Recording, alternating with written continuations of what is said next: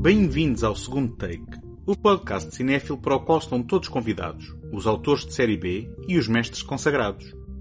O meu nome é António Araújo e neste episódio decidi ultrapassar as minhas reservas sobre a fase mais recente da carreira de Tim Burton e colocar em dia dois títulos que ignorei à data de estreia. Sombras da Escuridão, de 2012, e A Casa da Senhora Peregrine para Crianças Peculiares, de 2016. Este episódio é apoiado pela Take Cinema Magazine. Em take.com.pt encontram críticas, artigos, passatempos, trailers e todos os números editados da revista.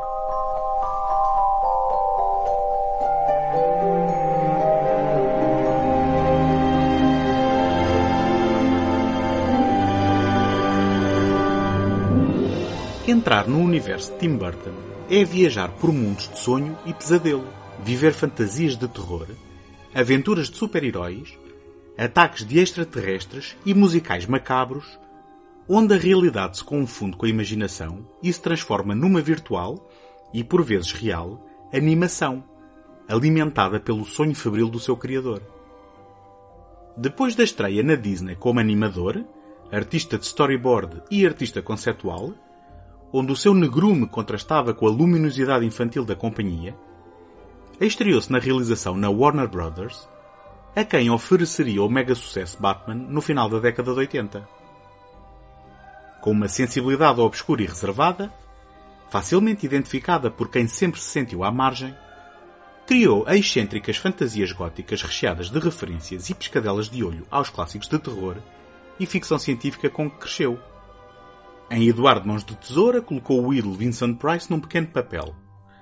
Em Ed Wood prestou homenagem ao entusiasmo cinéfilo de Edward D. Wood Jr., um cineasta amaldiçoado pelas brumas da memória. Em Marta Ataca, satirizou com afeto os paranoicos filmes dos anos 50 sobre invasões extraterrestres. Em A Lenda do Cavaleiro Sem Cabeça, adaptou superiormente o clássico da literatura gótica de terror sobrenatural de Washington Irving. Durante aproximadamente 15 anos, Burton foi a referência gótica e rebelde de toda uma cultura de paixão pela série B e por figuras à margem, sendo também vital no suporte e persistência da animação stop motion, dando o pontapé de saída nesta técnica com a produção do incontornável O Estranho Mundo de Jack.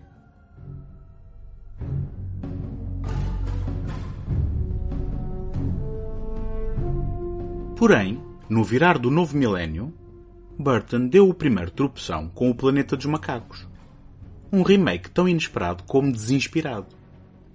Desde então, apesar do ritmo das suas produções nunca terem abrandado, a recepção às suas obras, tanto da crítica como do público, nunca mais foi a mesma. Logo com O Grande Peixe se falou em regresso à forma, mas o projeto sempre teve um travo impessoal. De repente, títulos como Charlie e a Fábrica de Chocolate Alice no País das Maravilhas e Frankenweenie pareciam capitulações às necessidades do mercado infantil liderado pela Disney. Estigma que parece ter-se colado definitivamente ao autor. No entanto, numa carreira com 18 longas-metragens realizadas por Burton, só três títulos foram produzidos diretamente pela companhia do Rato Mickey. Os mencionados Alice no País das Maravilhas e Frankenweenie e o recentemente estreado Dumbo, no musical Sweeney Todd, o terrível barbeiro de Fleet Street, o público pareceu ressentir a violência e a enésima colaboração com Johnny Depp. Bom, e as músicas em alguns casos. E Olhos Grandes foi largamente ignorado, tal como tinha acontecido com o seu filme biográfico anterior assinado por Scott Alexander e Larry Karaszewski, o excepcional Ed Wood. Ou seja, Tim Burton sempre manteve uma consistência invejável, pelo menos temática e esteticamente, e sempre se demonstrou fiel aos seus colaboradores mais próximos. Outro exemplo é o compositor Danny Elfman. O que me leva a questionar: foi Tim Burton quem mudou ou teremos sido nós? Enquanto público, admitimos um corpo de trabalho de vincada personalidade ou exigimos injustamente sermos constantemente surpreendidos? É certo que é muito difícil manter a fasquia elevada em todos os filmes. Mas, deitando um olhar o mais imparcial possível, será que a carreira de Burton se divide entre uma fase boa e uma fase má? Ou será essa apenas a minha percepção enviesada pelos meus preconceitos? Não sei se terei uma resposta concreta, mas, inspirado pela estreia nas salas de cinema de Dumbo, decidi ultrapassar as minhas reservas e colocar em dia dois títulos que ignorei à data de estreia. Sombras da Escuridão, de 2012, e A Casa da Senhora Peregrine para Crianças Peculiares, de 2016.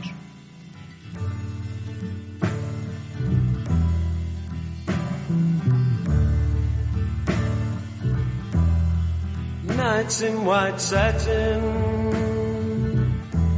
never reaching the end. Letters I've written, never meaning to send.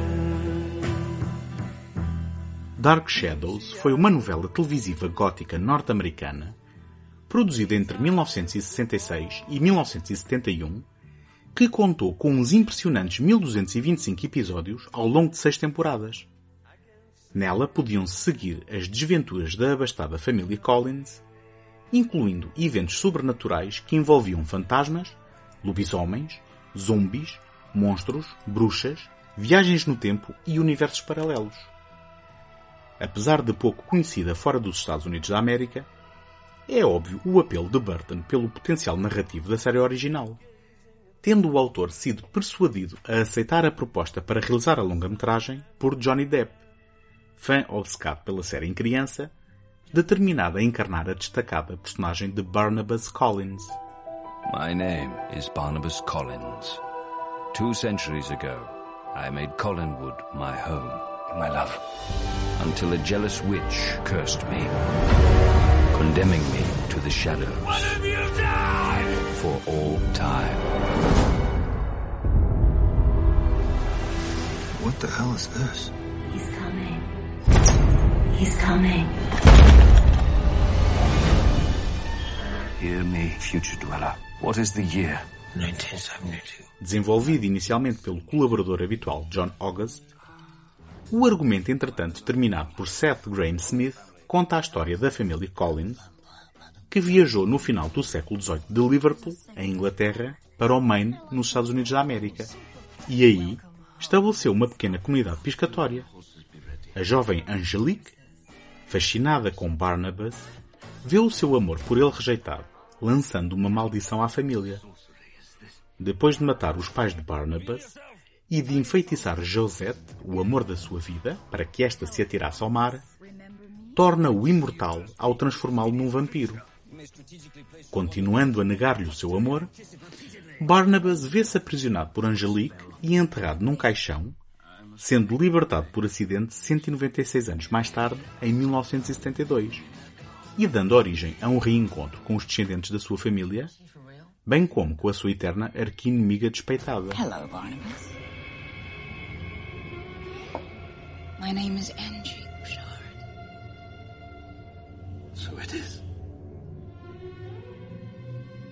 Do you know what I would very much like to do with you? I can only imagine. I would very much like to have a word in the drawing room with your permission. Elizabeth, would you excuse us? How dare you defile my manor with your noxious...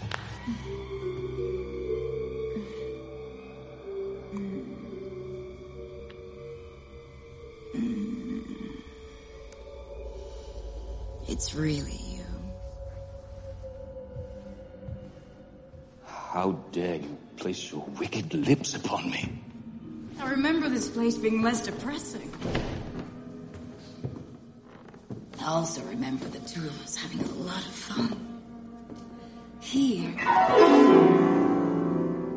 And. Here. Have you any idea what you put me through? a oitava colaboração com Johnny Depp e a sétima com Helena Bonham Carter, este foi também um reencontro entre realizador e a Catwoman do seu Batman Regressa, Michelle Pfeiffer, 20 anos depois da memorável prestação da atriz, em que ombreou com Michael Keaton na versão do Homem-Morcego mais pessoal e próxima do universo do autor, no entanto mais longe da sensibilidade do grande público. Num elenco onde várias caras novas se juntaram aos habituais veteranos, destaca-se Eva Green, uma atriz de garra e cativante presença no grande ecrã, que dá sempre tudo o que tem a qualquer projeto em que colabore. A sua Angelique, desprezada e despeitada, é a força motriz narrativa do filme e, apesar de ser o contraponto ao herói Barnabas, é a protagonista dos melhores momentos de Sombras da Escuridão, incluindo uma sequência de romance destrutivo largamente utilizado nos trailers.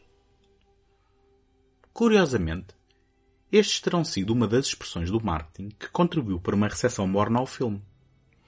Se há um certo gosto kitsch na recuperação dos anos 70, tanto nas modas como na banda sonora, recheada de orlhudas músicas da época, usadas no limite da autoparódia e em contraponto com os tons mais fantásticos das composições originais de Danny Elfman, além de uma fugaz participação especial de Alice Cooper a interpretar canções suas ao vivo, e uma veia humorística que permeia todo o empreendimento, os trailers promocionais vendiam um filme que não existe e que aparenta ser uma cometa desbragada, quando, na verdade, Burton pontua esta história com uma tendência subjacente de terror e inusitada violência.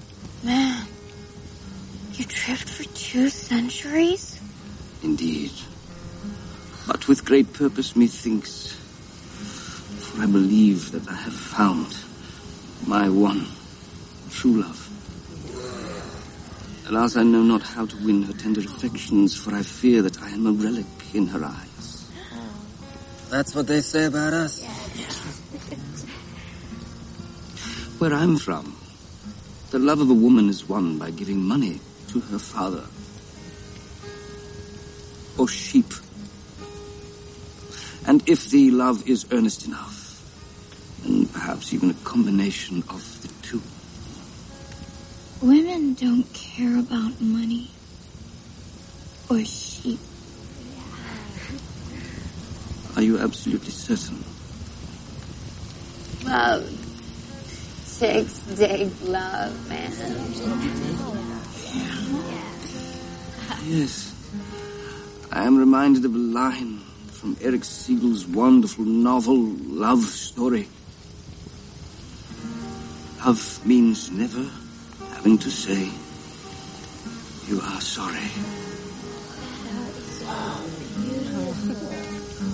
However, please know that it is with sincere regret that I must now kill all of you. Sombras da Escuridão é o resultado mais que competente de um artesão fiel à sua visão, refinado esteticamente, nota para a fotografia vintage de Bruno Del Bonel e para o desenho de produção de Rick Heinrichs, conta com um conjunto de boas interpretações de atores de exceção. A sua maior falha é precisamente a falta de equilíbrio entre os distintos tons, nunca conseguindo dosear adequadamente o humor com o lado mais negro, dando a sensação de ser um filme fora de tempo e sem público-alvo. Ironicamente, viria a ter mais sucesso fora do seu país de origem, onde a série Dark Shadows não era propriamente um nome conhecido, do que nos Estados Unidos da América, onde os espectadores se mantiveram ao largo e a crítica o usou como saco de pancada. Não será preciso tanto. Não é um filme incompetente nem ofensivo, mas tampouco é um filme memorável.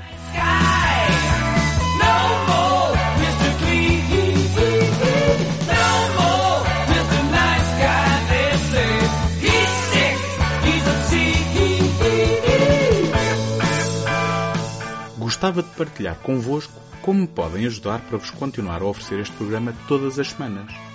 Ter visibilidade no Apple Podcasts ou no Spotify é uma componente muito significativa para o sucesso de qualquer podcast. E, para isso, conto convosco para lá subscreverem, gostarem ou deixarem uma classificação positiva. Agradeço-vos desde já toda a ajuda que puderem dar. Em segundotake.com encontram o arquivo de todos os episódios deste programa, bem como do Betamax, um podcast em que me junto ao Tiago Laranjo para desempoeirarmos filmes abandonados à nascença e esquecidos pelo tempo.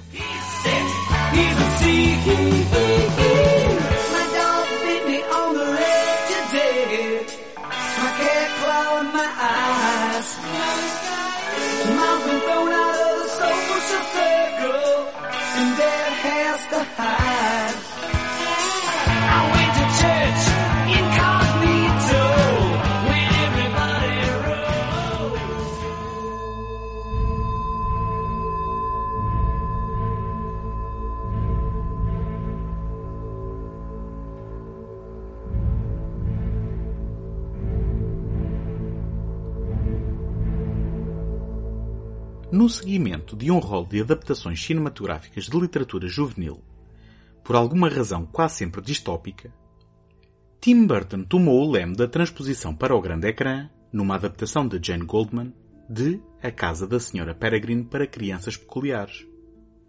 Publicado em 2011, este foi o primeiro de uma série de livros contemporâneos de fantasia da autoria de Ransom Riggs, originalmente pensado apenas como uma coleção de fotografias vintage de conteúdos surreais, mas que evoluiu para uma narrativa tradicional que incorporava essas mesmas fotografias no âmago da história, na verdade mais próxima da mitologia dos livros do Harry Potter de J.K. Rowling do que, por exemplo, Jogos da Fome de Suzanne Collins ou Divergente de Veronica Roth.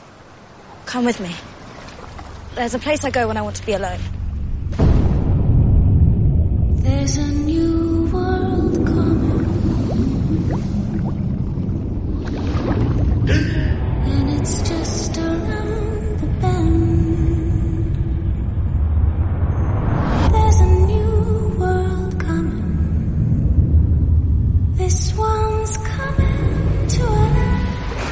Em criança, Jacob ficou fascinado com as histórias fantasiosas do seu avô Abraham sobre como este sobreviveu durante a Segunda Guerra Mundial, fugindo de monstros e vivendo com crianças peculiares numa casa secreta guardada por um velho pássaro sábio. Às portas da morte, o avô deixa-lhe um enigma e Jacob vislumbra um monstro horrível que reconhece das suas histórias. Atormentado por pesadelos, Jacob pensa estar a enlouquecer, ao que a sua psiquiatra, a doutora Golan, sugere que viaje até ao país de Gales para confrontar a origem do seu trauma.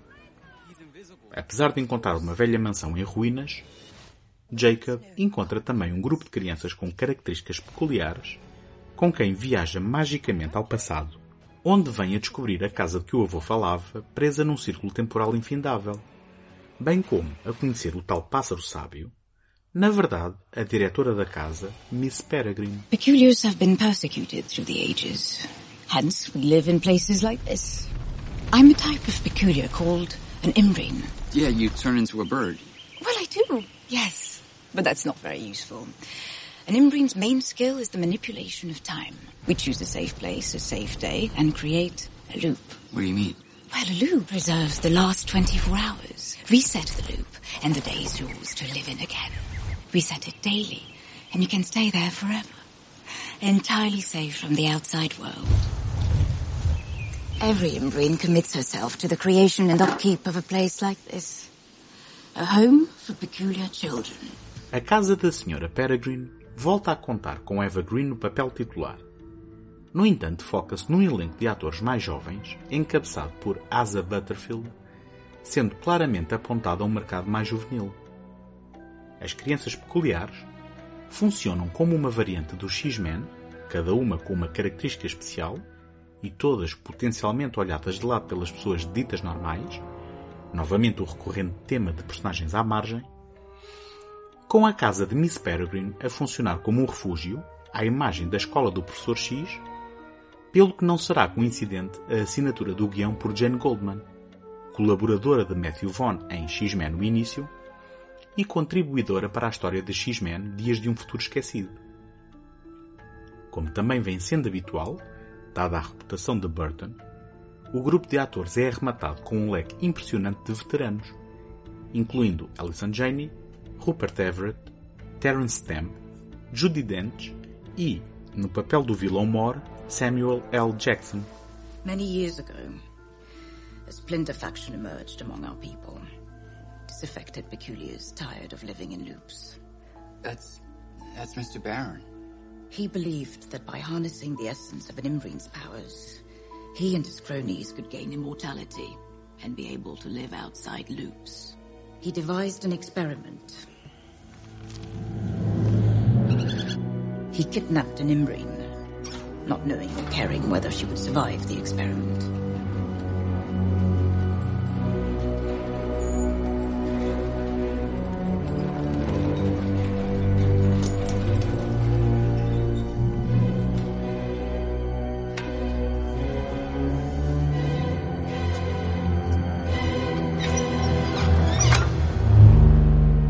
The fate of Baron and his group was more horrifying still.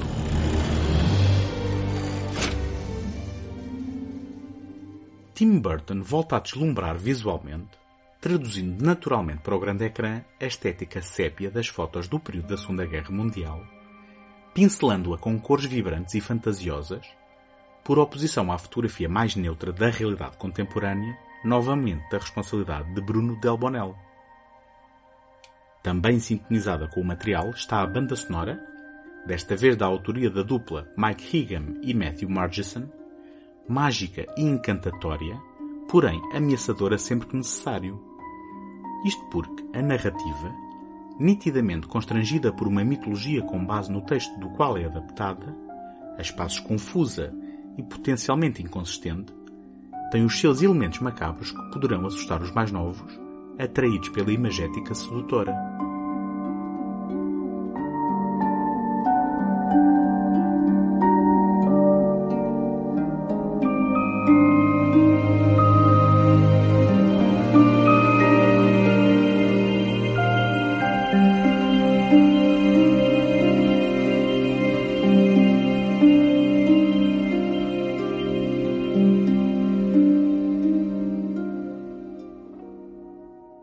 Da Senhora Peregrine para Crianças Peculiares é uma excelente porta de entrada para os mais novos a um universo fantástico com um elemento de ameaça e negrume. Pode não ter a consistência narrativa ou a eficácia emocional de outros títulos de Tim Burton, mas a criatividade dos elementos visuais e a energia do empenhado grupo de atores equilibram o resultado final, fazendo desta uma experiência altamente satisfatória. Em conclusão, penso que está na hora de voltar a olhar sobre a filmografia tardia de Tim Burton e dar uma segunda oportunidade ao consistente autor. Nem todos os filmes serão brilhantes, mas até hoje, nunca uma obra sua me ofendeu de verdade. Com exceção de O Planeta dos Macacos, à espera sem grandes expectativas de reavaliação. Ainda assim, é caso para repetir. Foi Tim Burton quem mudou ou teremos sido nós? is on.